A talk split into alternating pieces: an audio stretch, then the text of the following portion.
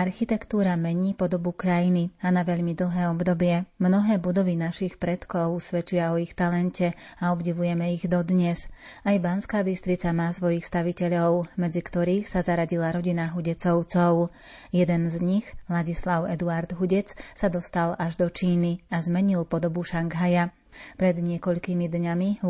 januára 2013, uplynulo 130 rokov od jeho narodenia a my sa o tejto osobnosti porozprávame so sprievodkyňou v centre architekta Ladislava Eduarda Hudeca Karolínou Štefánikovou. Pridáme hudbu podľa výberu Diany Rauchovej. Technicky spolupracujú Pavol Horňák a Marek Rímovci a príjemné počúvanie vám praje Andrá Čelková.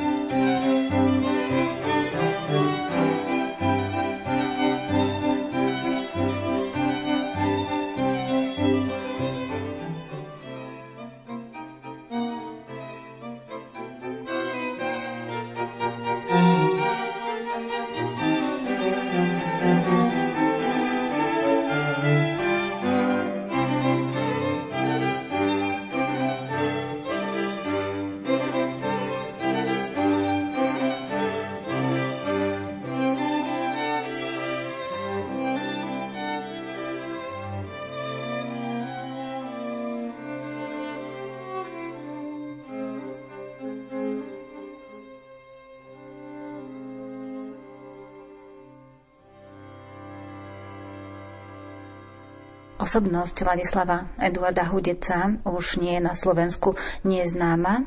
Jeho detstvo aj ten počiatok jeho života je spätý s Banskou Bystricou, pretože v tomto meste sa narodil, ale pokiaľ by sme chceli spoznať jeho rodinu, tak z akej rodiny pochádzal Ladislav Eduard Hudec? Ladislav Eduard Hudec pochádzal z dvoch starobilých slovenských rodov, a to teda z maminej strany Pauli z rodu Škultetiovcov a po otcovej strane z rodu Hudecovcov.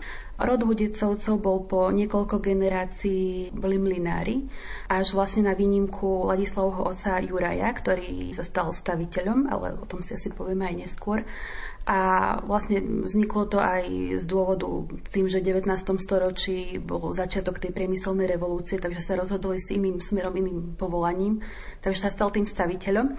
No a zase v maminej strane z tej strany škôl Tetiovcom tam bolo mnoho členov rodiny evangelických kňazov.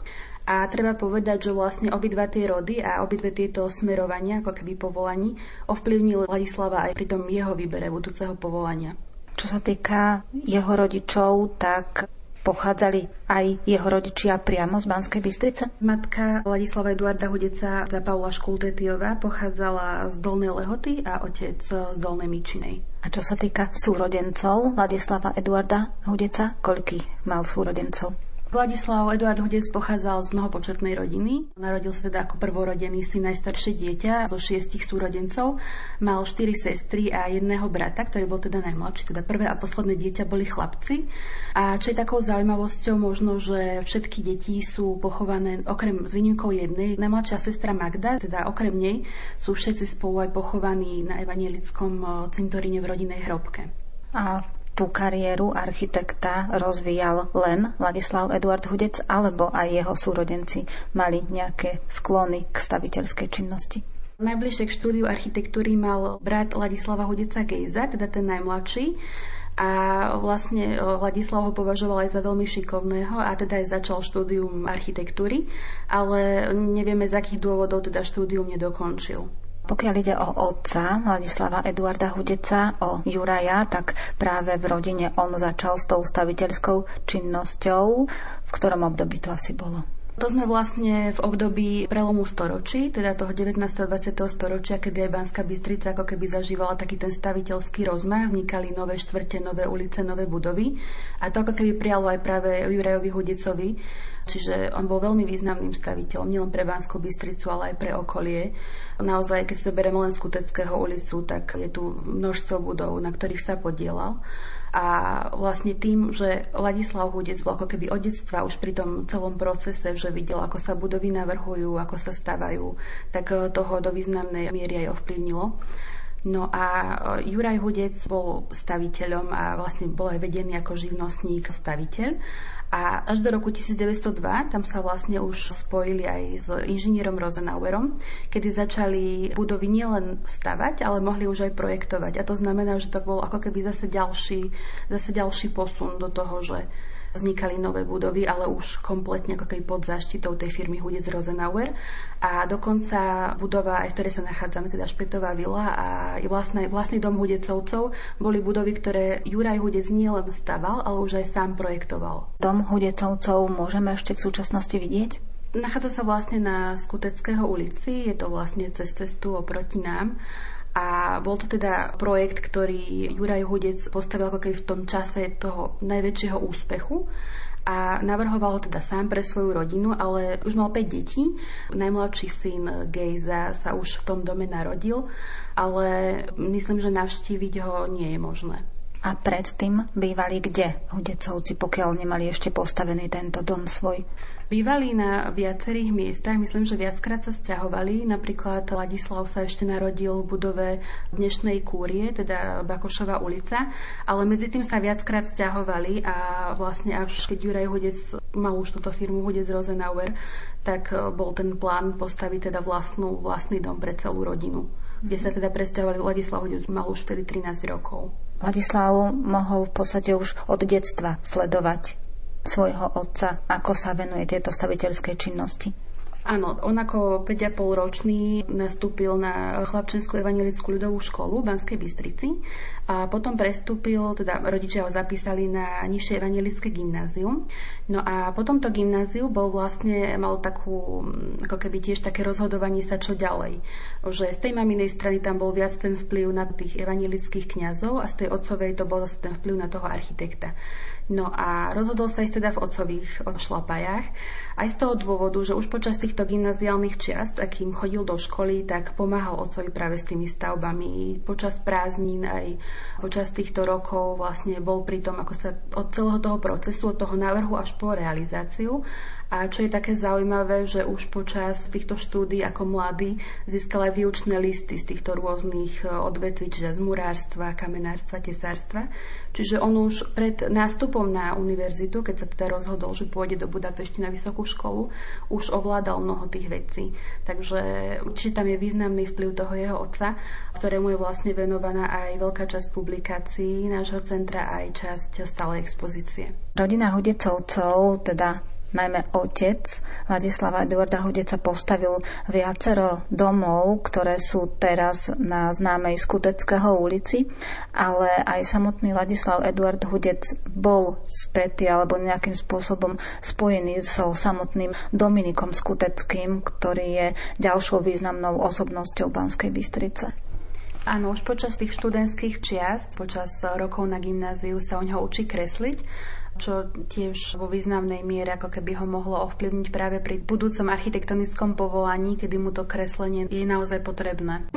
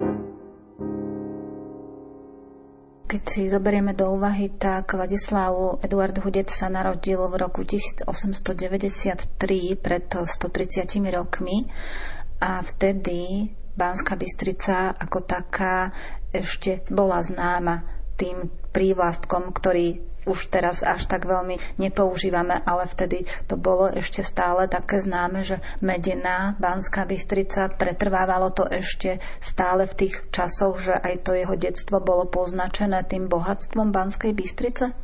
Myslím si, že to bolo akurát taký ten prelom, že práve končilo toto obdobie tej medenej Banskej Bystrice naozaj a začínal sa ako keby naozaj ten stavebný rozmach že naozaj bolo vtedy dopriaté práve takýmto staviteľom a architektom. Vtedy práve vznikali tie nové štvrte, nové časti. Takže myslím si, že vtedy akurát končila tá Medená Bystrica a začalo, začalo sa stavať. Čiže začali vznikať aj tie nové ulice, takéto širšie centrum Banskej Bystrice vtedy práve začalo vytvárať sa tie ďalšie také časti, nie samotné centrum, ako teraz poznáme, ale tie ďalšie priľahlé ulice. Áno, začalo vznikať širšie centrum a vlastne aj celá Skuteckého ulica práve napríklad e, práve Ladislavov otec Juraj stal pri tom, keď sa táto ulica vytýčila a vlastne naozaj vo veľkom sa podiel na tom, ako vyzerá dnes, keď si zoberieme, že všetky tie budovy sú dodnes vo veľmi dobrom stave a vieme si ich stále pozrieť, aké naozaj, že vidíme, aký bol talentovaný. Čo sa týka ešte vzdelávania Ladislava Eduarda Hudeca, tak keď sa chcel stať tým staviteľom alebo tým architektom potreboval k tomu ďalšie vzdelanie vyššie. Ako sme si hovorili, tak po skončení toho gymnázia sa rozhodoval, čo ďalej. Nakoniec to teda e, vyšlo tak, že išiel v otcových šlapajách na architektúru. Odišiel teda do Budapešti a zase treba povedať, že aj odtiaľ vždycky počas tých prázdnin sa vracal domov do Banskej Bystrice a ako keby sa tak aj nejak predpokladalo alebo rátalo s tým, že má tú budúcnosť tej rodinej firme v tej otcovej, že môže pokračovať a navrhovať budovy. Samozrejme osud to zariadil inak, ale tak to nemohol vedieť. A počas týchto študentských čiast navrhuje teda aj tú svoju prvú, prvý návrh, prvú stavbu, kaplnku Pany Marie kráľovnej vo eh, Výhniach a teda za pomoci otcovej firmy ju aj realizuje. Čím je známa táto kaplnka? Táto kaplnka je zaujímavá z viacerých pohľadov. Jednak aj z takého toho preneseného významu, že spája práve v sebe tieto dve ako keby povolania, ktoré sa celý čas tom Ladislavovi tak nejak spájali, že je to aj to duchovno, aj tá architektúra, tým, že je to kaplnka. A je to druhé také spojenie, to materiálové, že je to vlastne kameň a drevo. A celkovo sa tam tak e, prejavil taký jeho cit k prostrediu, že tým, že je to vlastne v takej ako keby lesnej, lesnej časti, už ako keby zohľadnil a bral ohľad na to prostredie, v ktorom to je, že proste sú to také prírodné materiály a naozaj, že snažil sa to ako keby s citom, navrhnúť s citom. Keď si tak zoberieme do úvahy, takéto stavby sa nedávali stavať hoci komu, čiže rodina Hudicovcov už vtedy musela mať dobré meno vybudované, aby dostali takúto realizáciu. Áno, rodina Hudicovcov bola vážená, vlastne myslím, že boli jedni z prvých aj troch majiteľov aut v Bystrici, ktorí vôbec teda mali auto, aj vlastne Ladislavová mama proste mali služobníctvo a chodila, myslím, že na koči aj na tržnicu, že boli naozaj taká vážená rodina. A Juraj Hudec bol naozaj už v tej dobe významným staviteľom, že podielal sa aj na rôznych aktivitách v meste, bol členom viacerých spolkov a naozaj, že keď si zoberiete, ak, ktoré tie budovy to sú, že dnešná Hungária alebo budovy súdov na Skuteckého ulici, že sú to naozaj všetko veľké budovy alebo na námestí budova lesov dnešných, že sú to naozaj architektonicky veľmi zaujímavé, náročné budovy, ktoré sú dodnes obdivované.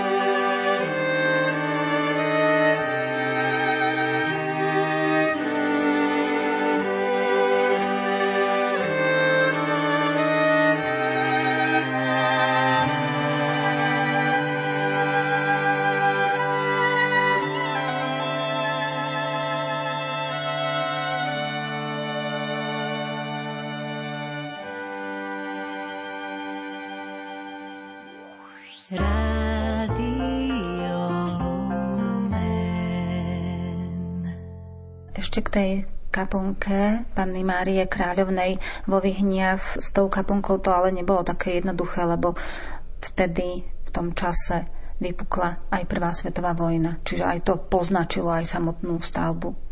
Určite poznačilo a vieme aj, že vlastne hľadanie peňazí na tú realizáciu nebolo jednoduché že tam bolo viacero komplikácií, ale tak nakoniec sa to podarilo a je tu dodnes a myslím si, že je stále na niečo obdivovať.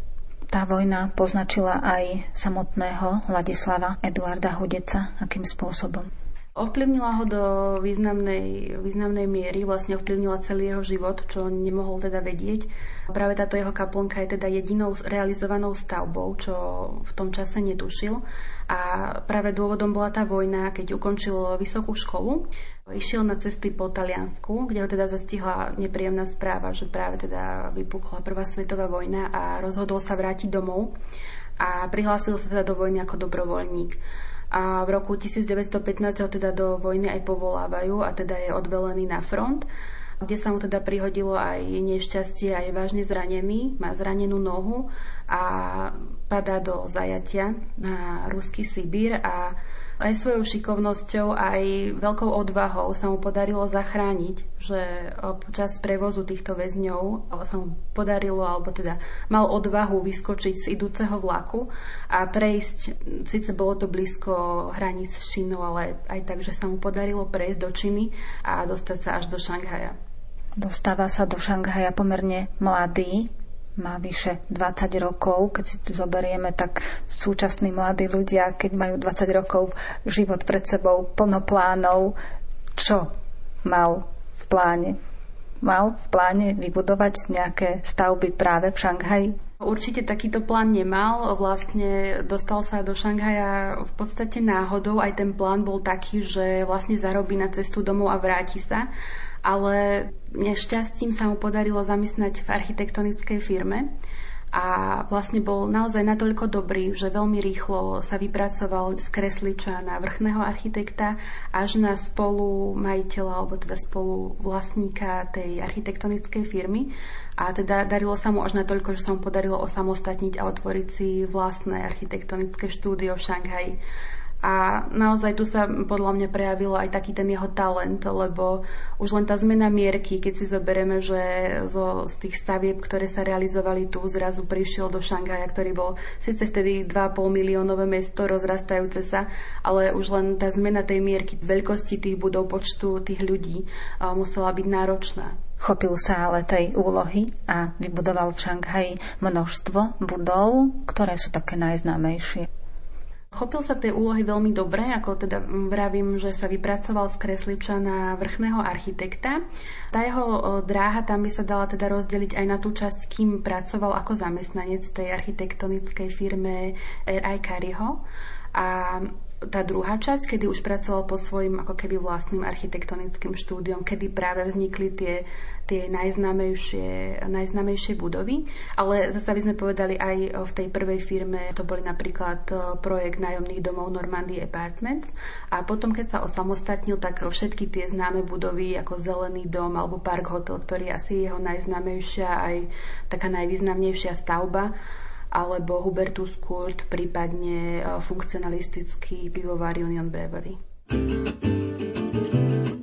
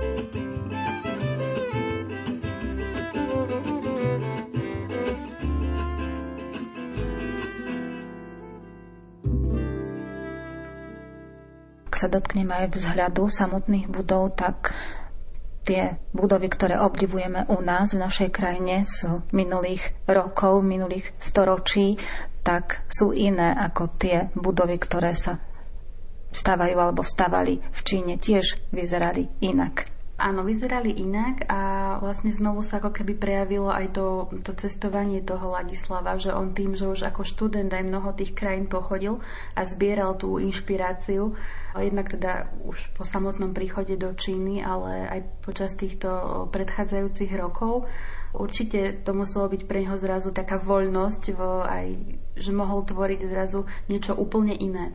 Postavil aj najvyššiu budovu? V tom čase bol Park Hotel najvyššou budovou v celej Ázii a dlho si držala prvenstvo najvyššej budovy Šanghaja.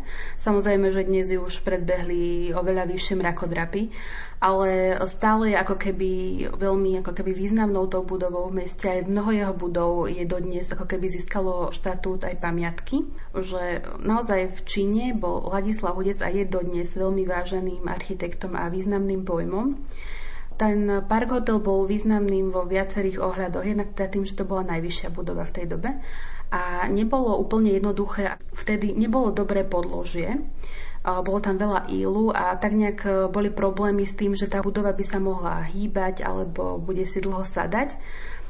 Takže tam sa prejavil aj ten talent a naozaj to tie vedomosti Ladislavové, že vedel to postaviť naozaj, postavil to veľmi dobre s tým, že sa hovorí, že Park Hotel sa dodnes neposunul ani o centimeter.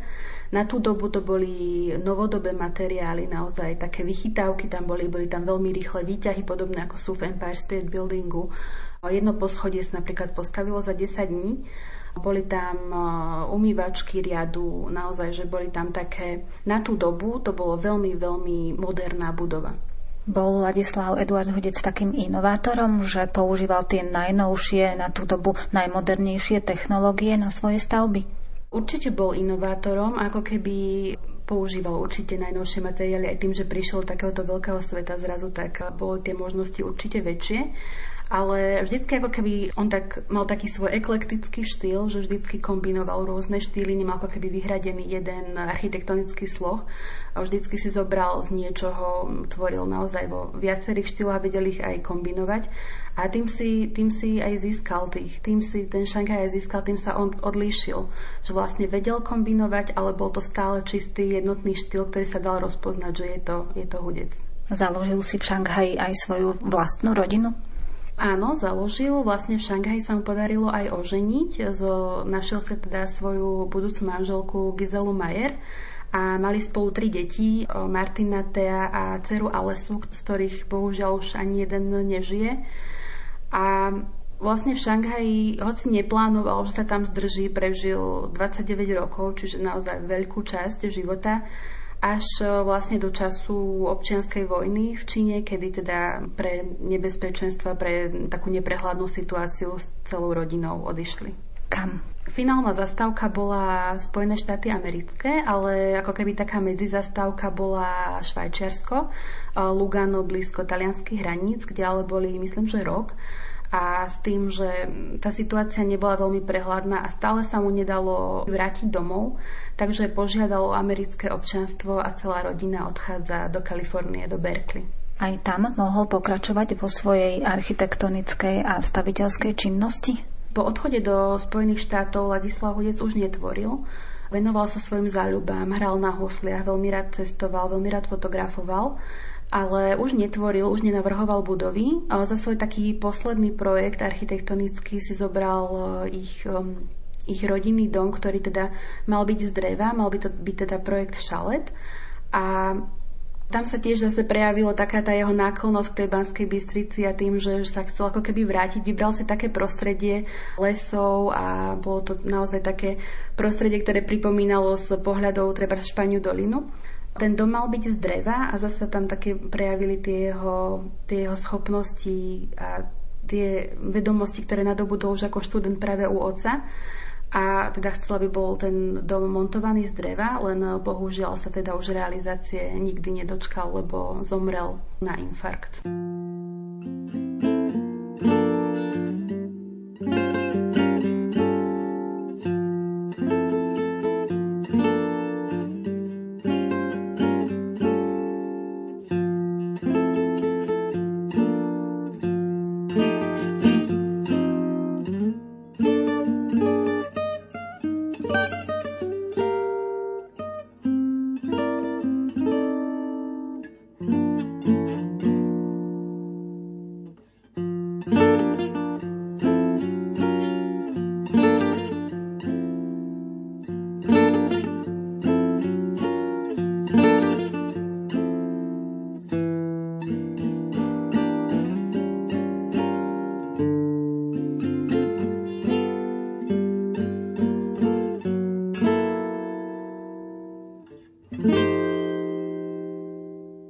Svojom živote, ale Ladislav Edward Hudec veľmi často cestoval, čiže navštívil viacero krajín, kde možno hľadal aj inšpirácie pre svoje stavby. Naozaj cestoval veľmi veľa a veľmi rád. Jeho záujmu bolo teda aj fotografovanie, takže aj z tých fotografií vieme, že proste rád poznával nové miesta a možno aj tým vznikol ten jeho eklektický štýl, že si z každého toho miesta niečo vzal a kombinoval tie rôzne štýly, či už to bola Kanada, Spojené štáty, Švajčiarsko, Taliansko alebo teda samotná Čína. Ale aj keď bol mladý, tak e, rád cestoval aj po Slovensku, že s otcom chodili na rôzne výlety a vždycky, vždycky ako keby aj počas študentských čiast, aj počas celého života mal to cestovanie rád.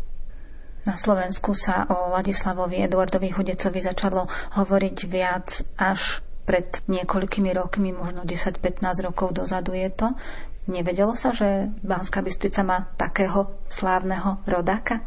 Neviem, či sa vedelo, ale určite sa vo veľkom o tom nehovorilo a pritom e, naozaj málo kto ešte aj dnes vie, že máme takéhoto významného, môžeme povedať kľudne svetového architekta bansko-bystrického rodáka to upovedomenie ako keby začalo tým e, rokom Hudeca, teda keď sa v Šanghaji konalo Expo, kde vlastne sa viac ako keby o ňom začalo hovoriť, vyšiel aj e, o ňom film.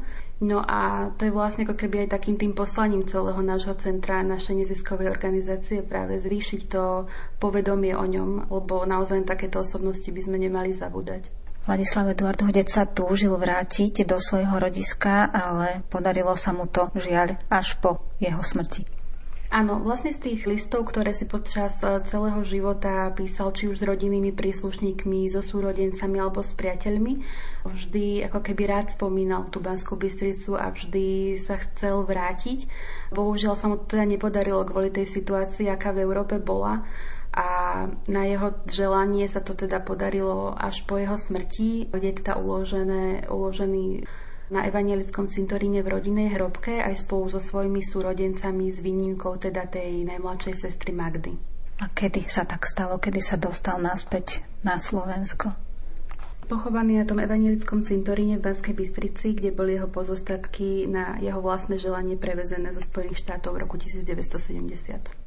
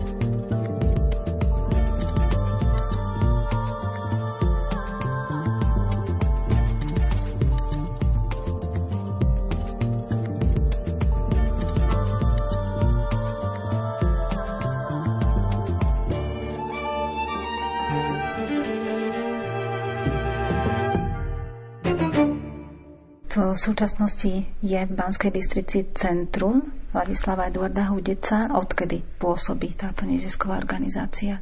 Centrum vzniklo v roku 2012, spolu zakladala ho pani Klára Kubičková, ktorá nás teda bohužiaľ o minulý rok nedávno opustila, spolu s pánom Igorom Teplanom.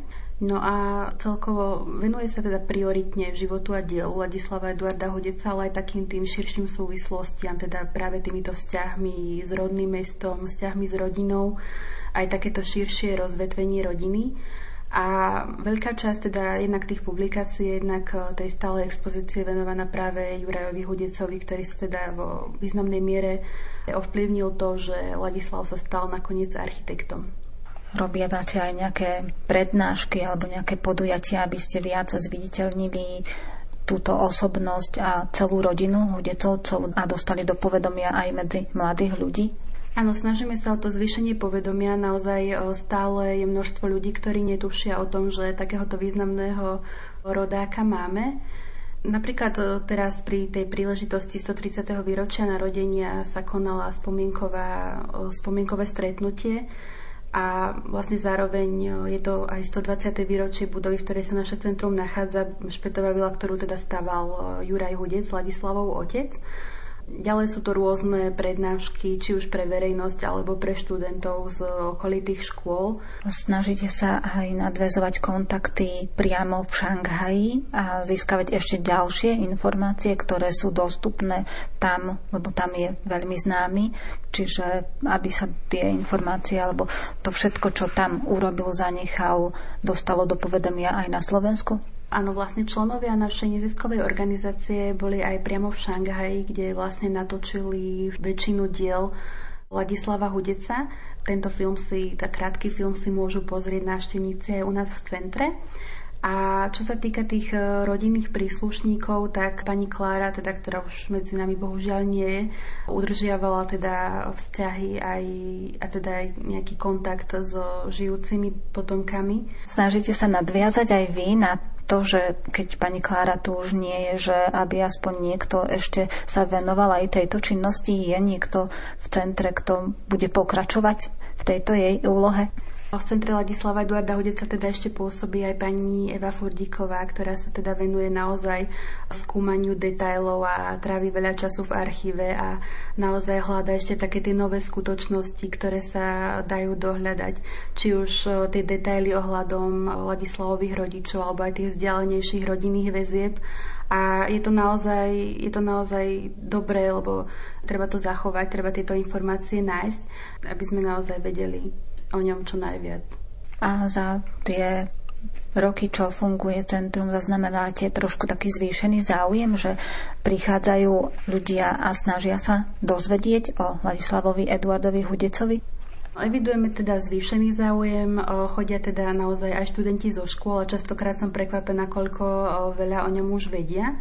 Nedávno sme tu mali aj členku tiež vzdialenejšiu rodiny Ladislava Hudeca zo Švajčiarska a naozaj evidujeme, že je záujem a teraz možno, že aj pri tejto príležitosti 130. výročia sa dostáva ešte viac do povedomia. Plánujete ešte nejaké ďalšie podujatia v tomto roku, keďže je takéto významné väčšie výročie? Plánujeme a teda bude s takými aj detailami potulky mestom Banská Bystrica práve s pani Furdíkovou a o ďalších takýchto stretnutiach alebo podujatiach vždycky informujeme na našom webe. A ešte ak si porovnáme ten prelom toho 19.